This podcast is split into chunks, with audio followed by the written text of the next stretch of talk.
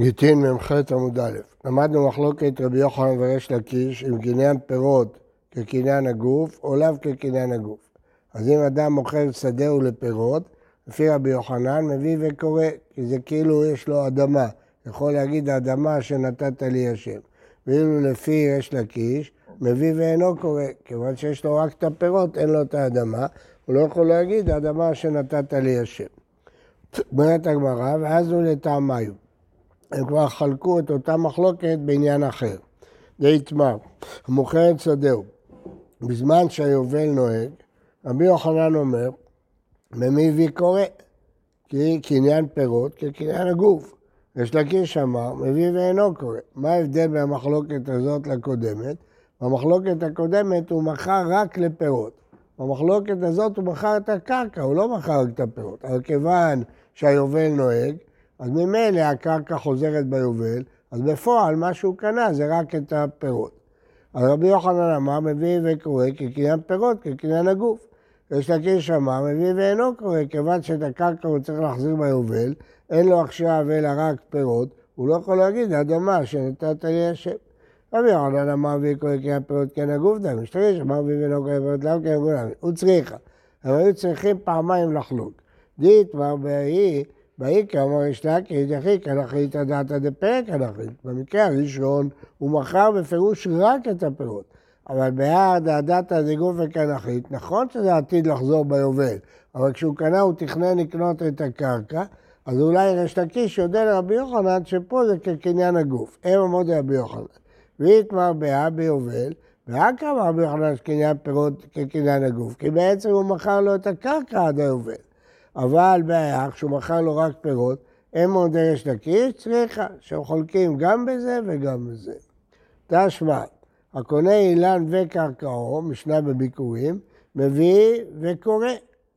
למרות שביובל הוא צריך להחזיר אותו. אז אתה רואה שקניין פירות כקניין הגוף. החמאס כן, בגלל שאין היובל נוהג. המשנה הזאת דיברה שאין יובל. נכון. למה שלא יהיה שם? כי כיובל חוזר. על זה דיברנו בתחילת העמוד, שזה לא ככה. שאפילו שהוא קנה את הקרקע, כיוון שביובל הוא צריך להחזיר, אז בפועל הוא קנה רק את הפירות. הוא לא קנה את האדמה, הוא צריך להחזיר אותה. מה, מה הוא קנה? אז אף- פעם אפשר לקנות אדם. נכון, רק לרשת, מאביו. אה, תשמע, קונה שני אילנות בתור זה חברו, מביא ואינו קורא. השלושה, מביא וקורא. הגמרא לא הייתה צריכה את הדיוק הזה, כי יש משנה מפורשת, שלושה מביא וקורא. החינמי בזמן שאין היובל נוהג. גם זה, רק כשאין היובל. ואשתא דאמר וחסדה מחלוקת ביובל שני, אבל יובל ראשון, פעם ראשונה שהיה יובל בעם ישראל, דברי הכל מביא וקורא, דהקטי לא סמך דעתיו, הקונה עוד לא יודע שיש יובל, הוא לא מודע לזה, ולכן הוא חושב שהוא קונה את הקרקע, וגם המוכר. כאשר, אה ביובל ראשון, ביובל השני. אז שתי המשניות האלה במסכת ביקורים זה ביובל הראשון. למה כתנאי? יכול להיות שמחלוקת אה, ריש לקיש רבי יוחנן תלויה במחלוקת תנאים. אומרת המשנה, המנין ללוקח שדה מאביו והקדישה, ואחר כך מת אביו. הוא קנה שדה מאביו כשאביו היה בחיים, והוא הקדיש את זה כשאביו היה בחיים. אחר כך אביו מת והוא ירש אותה.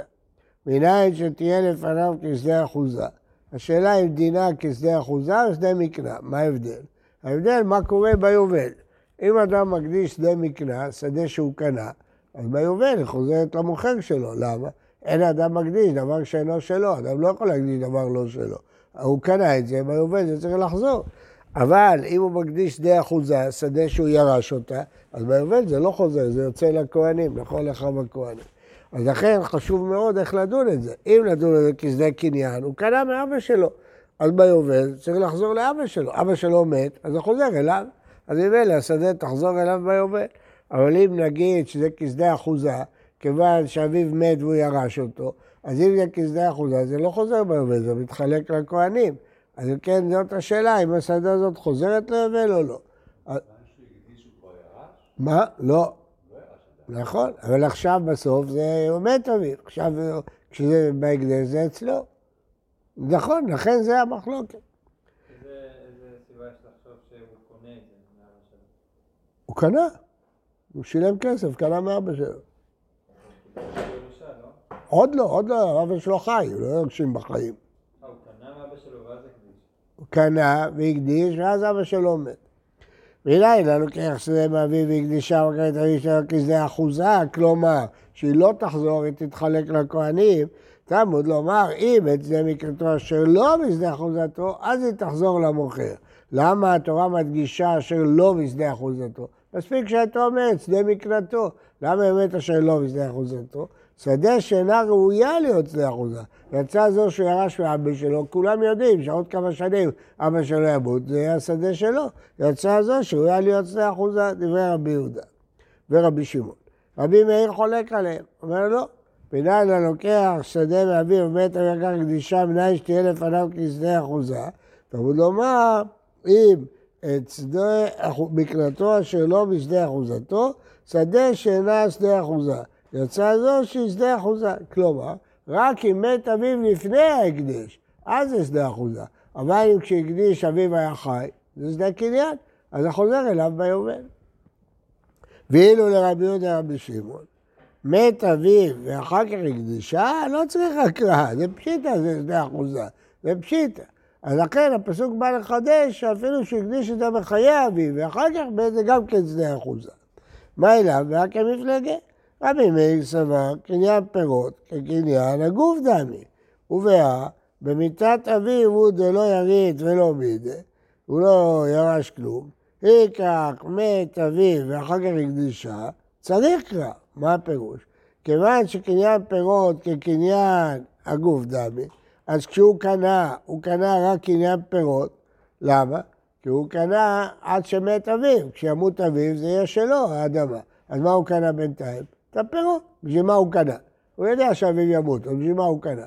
הוא קנה כדי שיהיה לו גם את הפירות עד שאביו ימות. אז הוא קנה קריאה פירות. אבל אם קריאה פירות כקניין הגוף, אז השדה היא שלו, כן? ובאה במיתת אביו, הוא, זה לא יגיד ולא מידי, הוא כבר, זה שלו, אז הוא לא ירש אותה. אז הייתי חושב שזה לא השדה אחוזה, לכן צריך פסוק להגיד שגם זה שדה אחוזה. אבל רבי יהודה בשביל סברי קריאה פירות לאו כקניין הגוף דוד. כשהוא קנה מאביו, הוא קנה רק פירות. ואז כשמת אביו, הוא יורש. אז פשיטה שזה שדה אחוזה, למה צריך פסוק בכלל? הוא הקדיש אחרי שזה היה שלו. נקרא, מת אביו, לא צריך רק קרא, זה פשוט שזה שדה אחוזה, כי הוא ירש אותה. כי צריך קרא להקדישה ואחר מת אביו הוא צריך. הם חולקים רק והקדישה ומתה. כלומר, אז נסכם. יש פסוק מיותר, שדה מקראתו אשר לא בשדה אחוזתו. מה זה בא לרבות? המקרה הזה שראוי להיות שדה אחוזה, מה זה? אז לפי הדעה הראשונה, לפי הדעה השנייה, רבי מאיר, זה בא לרבות איפה שמת אביו ואחר כך הוא הקדיש את זה, שזה נקרא שדה אחוזה. למה זה לא פשיטה? כי הוא קנה את זה לפני שמת אביו, אז זה כבר היה שלו. אז מה שהוא ירש את זה עכשיו זה כלום, כי קניין פירות כקניין הגוף. אז זה באה לחדש. אבל לפי רבי שמעון ורבי יהודה זה פשיטה, כי קניין פירות לאו כקניין הגוף. אם כן אבא שלו מת לפני שהוא הקדיש, אז זה שדה אחוזה. אז מה בא הפסוק לרבות? שאפילו הוא הקדיש את זה לפני שאבא שלו מת. אז רואים שהם חולקים בזה. אומרת הגמרא, לא, לא חולקים בזה.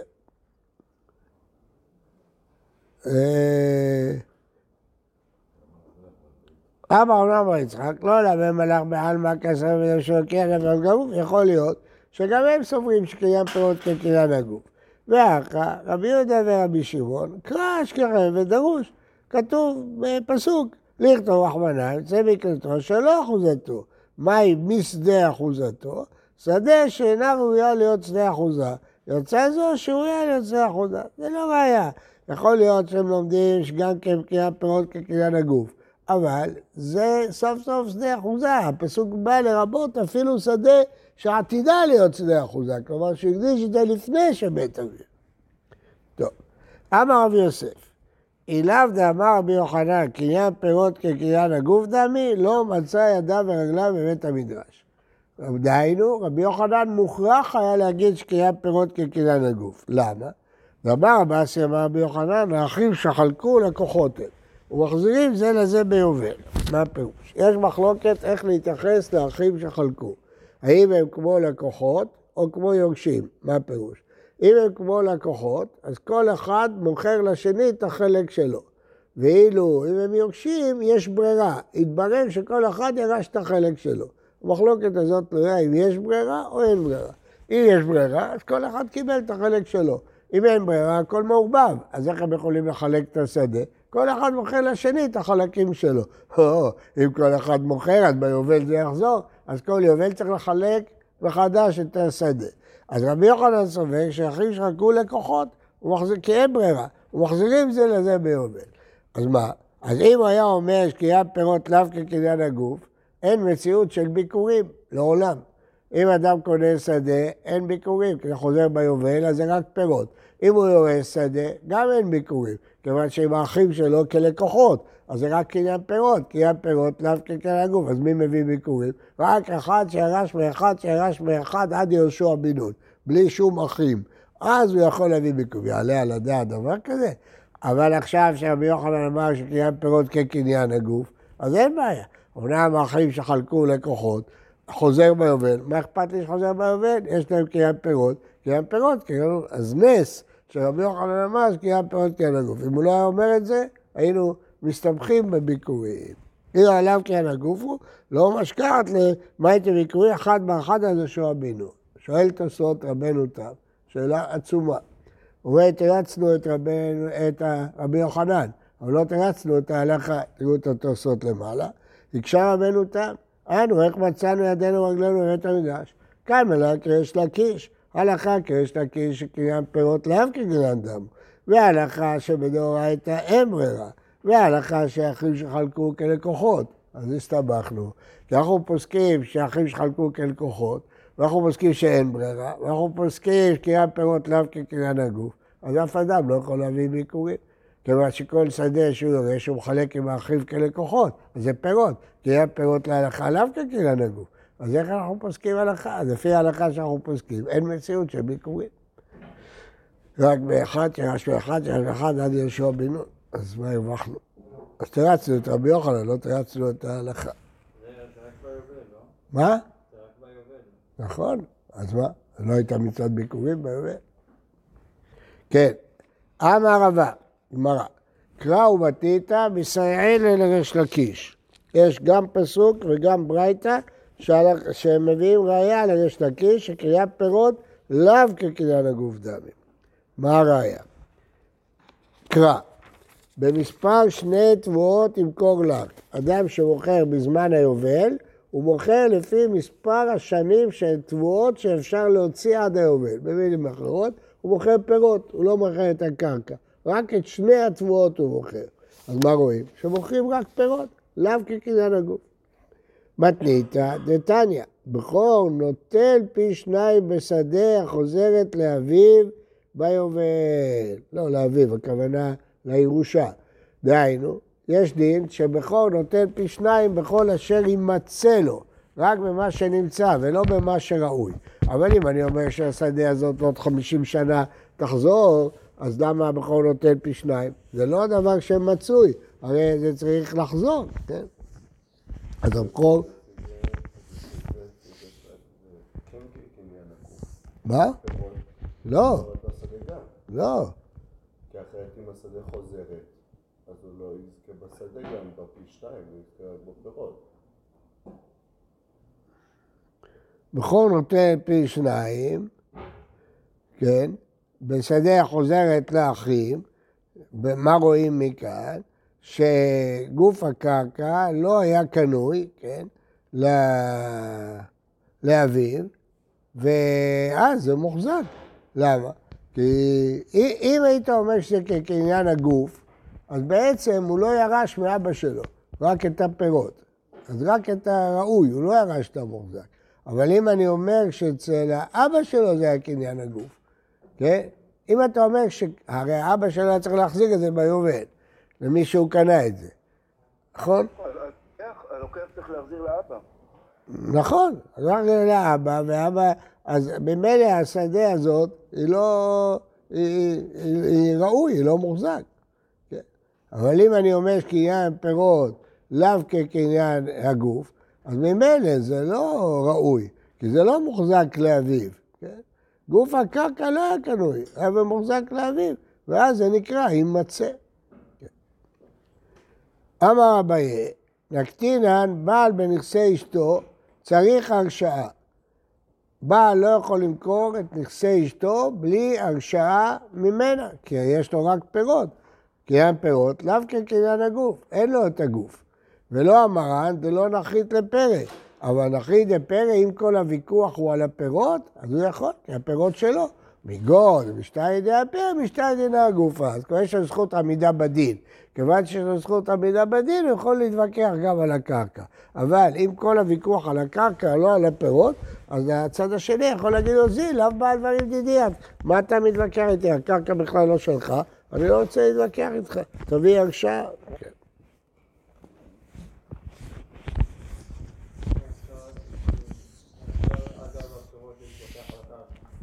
זה, זה, כי רק זכות עמידה בדין אתה צריך. ברגע שיש לך זכות עמידה בדין, אין בעיה. הקרקע סוף סוף זה, זה זכותו לאכול ממנה פירות, אז לכן הוא יכול לדון עליה. רק שצריך זכות עמידה בדין. ברגע שיש לך זכות עמידה בדין מצד הפירות, אתה כבר יכול לדון גם על הקרקע. לא, לא, זה לא קשור לזה. אתה, החידוש הוא שבעל בנכסי אשתו יש לו רק פירות, אז אם יש לו פירות אין לו זכות עמידה בדין, בקרקע. אבל אם הוא עמד בדין על הפירות, יש לו גם זכות קרקע. אפשר, ייתכן, הגמרא מביאה את זה כאן, כי אם זה קניין פירות לאו כקניין הגוף, אז זה מובן שאין לו זכות עמידה בקרקע. כן. הלך השולח. אם יהיה זמן בסוף, נחזור לעניין הזה של הבכור. הנזקין שמין להם בעידית. מה הפירוש? אם אדם צריך לשלם נזק, הוא צריך לשלם מהטוב של נכסיו. למה? כתוב מיטב שדהו, מיטב כרמו ישלם. שימו לב, ברור שהוא משלם את אותו סכום. אז אם הוא חייב אלף שקל, הוא יכול לתת לו שדה גדולה בדימונה, ויכול לתת לו חתיכת קרקע בקריה בתל אביב. שם זה נמכר מהר, זה עידית, זה אומנם אותו שווי, אבל בדימונה לך תמכור עד שתמצא לך קונים. פה זה, אתה באמצע תל אביב, תוך יום אתה מוכר את זה. אז מזק כתוב מיטב שדהו, צריך לשלם לו מהמיטב. זה לא הבדל בסכום, זה רק הבדל בטיב.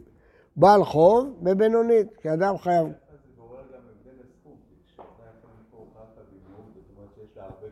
נכון. לא, אז לא, אז לא יכול, אז ייתן פחות. צריך לתת אותו סכום, הוא לא צריך לתת יותר. אז אני עונה לך, אז תיתן פחות. אתה לא צריך לתת דונם, תן רבע דונם. אתה צריך לתת את המחיר שהזקת, לא יותר. הוא בעל חוב, כן. נראה משמע שיש פה שני דינים, אחד השומה בעידית והשני זה הגבייה בעידית. לא הבנתי. מה זה, מה נקרא שומה? מה זה שומה? ב... שמים לנזקן וגובים דמי נזקן בעידית. אני לא, לא מבין את ההבדל. אותו דבר. אתה צריך לדעת כמה צריך לשלם, בודקים את זה לפי המחיר של שדה עידית, ולא מחיר שדה בינוני. אז זה רק על הגבייה. זה אותו דבר, גם השומה, אתה תיתן חתיכה יותר קטנה של שדה. כשאתה עושה שומה, אתה שום לפי הקרקע, אם יש לה הרבה ביקוש, אז תיתן פחות. אתה צריך לתת, לעשות את השומה לפי המחיר של העידית, כמו שאמרתי לו. הוא בעל חוב בבינונית, וכתובת אישה בזיבורית. רבי מאיר אומר, אף כתובת אישה בבינונית. נראה בגמרא את ההסבר לכל. הלאה, דין שני. אין נפרעים, נכסים ושעובדים, מקום שיש להם נכונים, ואפילו זיבורית. אדם חייב לך כסף, והוא שעבד את הנכסים שלו. אבל לא הולכים לקונים כשיש לו בעצמו כסף, אה, קרקעות, הולכים אליו. אבל הוא אומר, לא רוצה ללכת אליו, הקרקע שלו גרועה, אני רוצה ללכת לקונה, הקרקע שלו טובה. לא, קודם תלך אליו, אפילו זיבורית. דין שלישי, אין נפרעים מנכסי יתומים, אלא מן הזיבורית. אם מת הלווה ואתה בא לפרע מהבנים, זה רק מהזיבורית. אין מוציאים לאכילת פירות ולשבח קרקעות ולמזון האישה והבנות נכסים משועבדים מפני תיקון העולם. זה דין אחר. יש דברים שלא גובים ממשועבדים. מה זה? שלושה דברים. אכילת פירות, שבח קרקעות ומזון האישה והבנות. מה זה אכילת פירות? תראו ראשי. הגוזל שדה ומכרה לאחר, וזרעה וצמחה ועשה פירות. בא הנגזל וגבהה מן הלוקח עם פירותיה, כן? ואינו משלם לנו לקח אלא את ההוצאות, אז הוא טרף את כל השדה. חוזר הלוקח על המוכר ורוצה, הרי זה באחריות, הוא, הוא קנה את זה, הוא רוצה שיפצה אותו. אז את הפיצוי הוא גובה דמי הקרקע מכסים משועבדים, אבל את הפירות הוא לא יכול לגבות מכסים משועבדים, רק מכסים בני חורים. למה? כי כשהוא שעבד לו, שעבד לו את החוב, לא שעבד לו יותר מהחוב. אז יוצא שעוד פעם, אדם קנה קרקע, שיפר אותה, עבד אותה, יש לו פירות, בא נטרף, טרף אותה עם הפירות והלך. בא, אמנם הוא צריך לשלם לו את ההוצאות, אבל הוא שילם לו וטרף אותה. בא הקונה למוכר, יש לו אחריות, הוא רוצה שיפצה אותו. הוא יפצה אותו, אבל את הקרקע הוא יפצה אותו מכסים משועבדים, כלומר אם אין לו יגבה מהלקוחות. אבל את הפירות הוא לא יכול לגבות מהלקוחות. למה? כי כשהלקוחות קנו שדה, הם לא העלו בחשבון שהקונה יזרע אותה ויטרפו לו והוא יבוא, ולא יכולים לעלות על הדעת דבר כזה. אז אי אפשר לגבות מהם את הפירות. הבנתם? זה המקרה הראשון. המקרה השני, שבח קרקעות, אותו דבר, בדיוק. רק במקום פירות, הוא שיפר את הסדר, הוא שם שם צינורות מים ודברים כאלה, הוא בא עכשיו תובע את זה. אז אותו דבר. את, את התוספת הזאת הוא יגבה רק מבני חורין ולא ממשורדים. במזון האישה והבנות, אותו דבר, לא גובים מכסים משועבדים. המוצא מציאה, לא, מה זה תיקון העולם? אף אדם לא יסכים להלוות, אה, לקנות שדה. הוא יגיד, מחר הוא ימות, אשתו תשב בבית, לא תתחתן, 40 שנה מגיע למזונות, כל הכסף שלנו ילך. אף אדם לא יסכים לקנות שדה. אז לכן אומרים לו, מזון האישה והבנות שאין להם קצבה, כתובה, הוא יכול לחשב כמה יש כתובה. מזונות, הוא לא יודע כמה היא תחיה, כמה ילדים יהיו לו, אז הוא לא יכול. אז לכן פני תיקון העולם אמרו שזה לא גובה מלקוחות. והמוצא מציאה לא יישבע פני תיקון העולם. הוא בא ואמר לבעלים, הנה יש לך סימן, מצאתי את הארנק שלך עם 200 שקל. הוא אומר לו, היה פה 500 שקל. הוא מודה במקצת, שהיה 200, אז שיישבע? לא. אחרת אף אדם לא יחזיר אבדה, כן, זה ברור. גמרא, פני תיקון העולם, דאורייתא איש הנזקים בעדין. דכתיב מיטב שדהו ומיטב כרמו ישלם. אז מה אתה אומר תיקון העולם? זה כתוב בתורה. אמר אביי לא צריך אלא רבי ישמעאל. דאמר, מי דאורייתא בדניזק שיימינן? הוא נותן לו לפי העידית של הניזק, מיטב שדהו של הניזק. כלומר, אם הוא אכל בשדה של הניזק, הוא נותן לו לפי הערוגה הכי יפה של הניזק. ורבי עקיבא אומר, לא, לא בא כתוב לגבות נזקים מן העידית, קל וחומר להקדש. לפי רבי עקיבא, זה לא תיקון העולם, זה פסוק שגובים מהמיטב של המזיק. לא מדברים פה לגבות מהערוגה היפה של הניזק. אבל לפי בישמעאל, לא מדברים פה בכלל על המזיק. אז מה פתאום, מהעידית של המזיק זה תיקון העולם.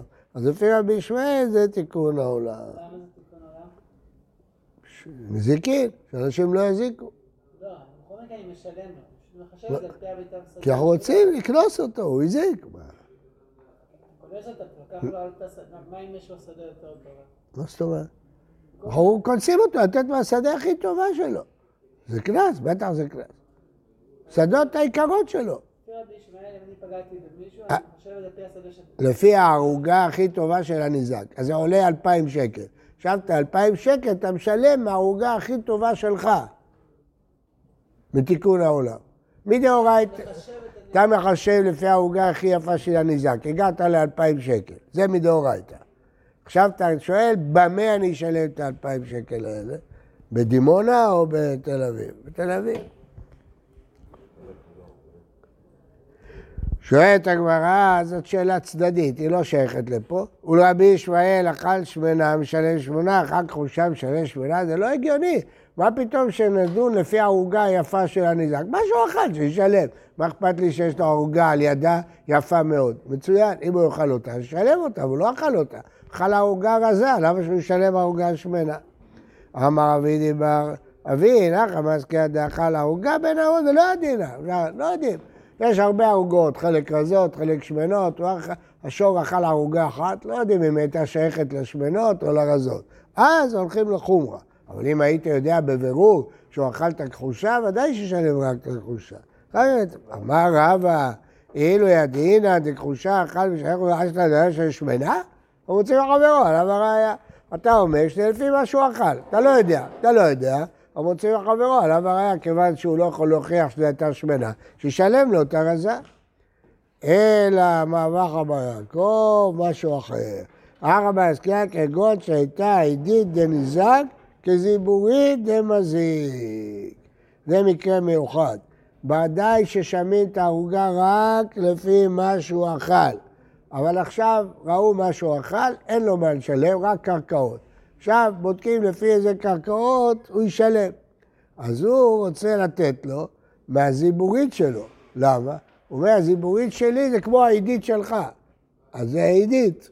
הוא אומר לו, לא, אני רוצה את זה מהעידית שלך. זה מה שחולקים רבי ישמעאל ורבי עקיבא. בסדר? נכון. לפי רבי ישמעאל לא. עידית של ניזק. בכל מקרה אתה צריך לשלם מחיר של העוגה שאכלת. לא אכפת לי שמנה הרזה. מה שאכלת, תשלם. ואם זה ספק, הם רוצים לחבר עליו ראיה. אחרי שהחלטנו כמה אתה משלם, באנו אל- אליו, אין לו כסף. לוקחים לו אדמה. איזה אדמה לוקחים לו? את העידית. איזה עידית? האם העידית שיש לו, או העידית יחסית לעידית של הניזק? ההוא, יש לו קרקעות במרכז תל אביב. אז יש לו עידית יפה, אבל הניזק אין לו, יש לו או בדימונה או בבאר שבע או בצפת.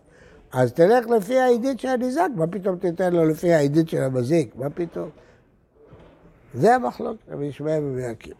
טוב, הרב, כן. לימדת אותנו מיטב בבבא קמא, הבאת לנו פרידי אס. כן, נכון. תגיד, אם אתה זוכר, תגיד. יש פה מאמר חשוב של השרידש, זה נכון. טוב, אני רוצה לחזור רגע על הבכור.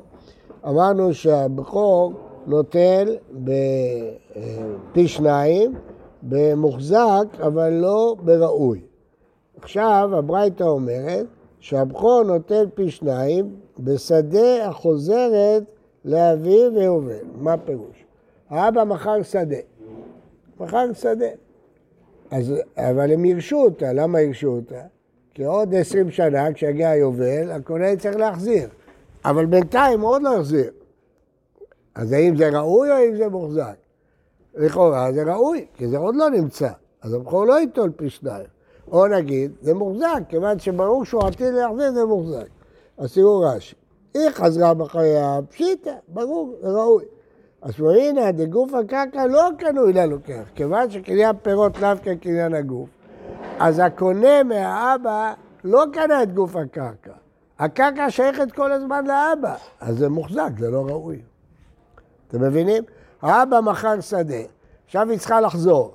אז לכאורה זה ראוי, כי היא רק צריכה לחזור. אבל אם כי הפירות לאו כקניין הגוף, אז הקונה לא קנה קרקע אף פעם, הוא קנה את הפירות. הקרקע נשארה כל הזמן אצל האבא. כיוון שהקרקע נשארה אצל האבא, זה מצוי, זה לא ראוי. הבנתם? ברוך השם, עכשיו הבנו את כל הדף. בוקר טוב, בריא לכולם.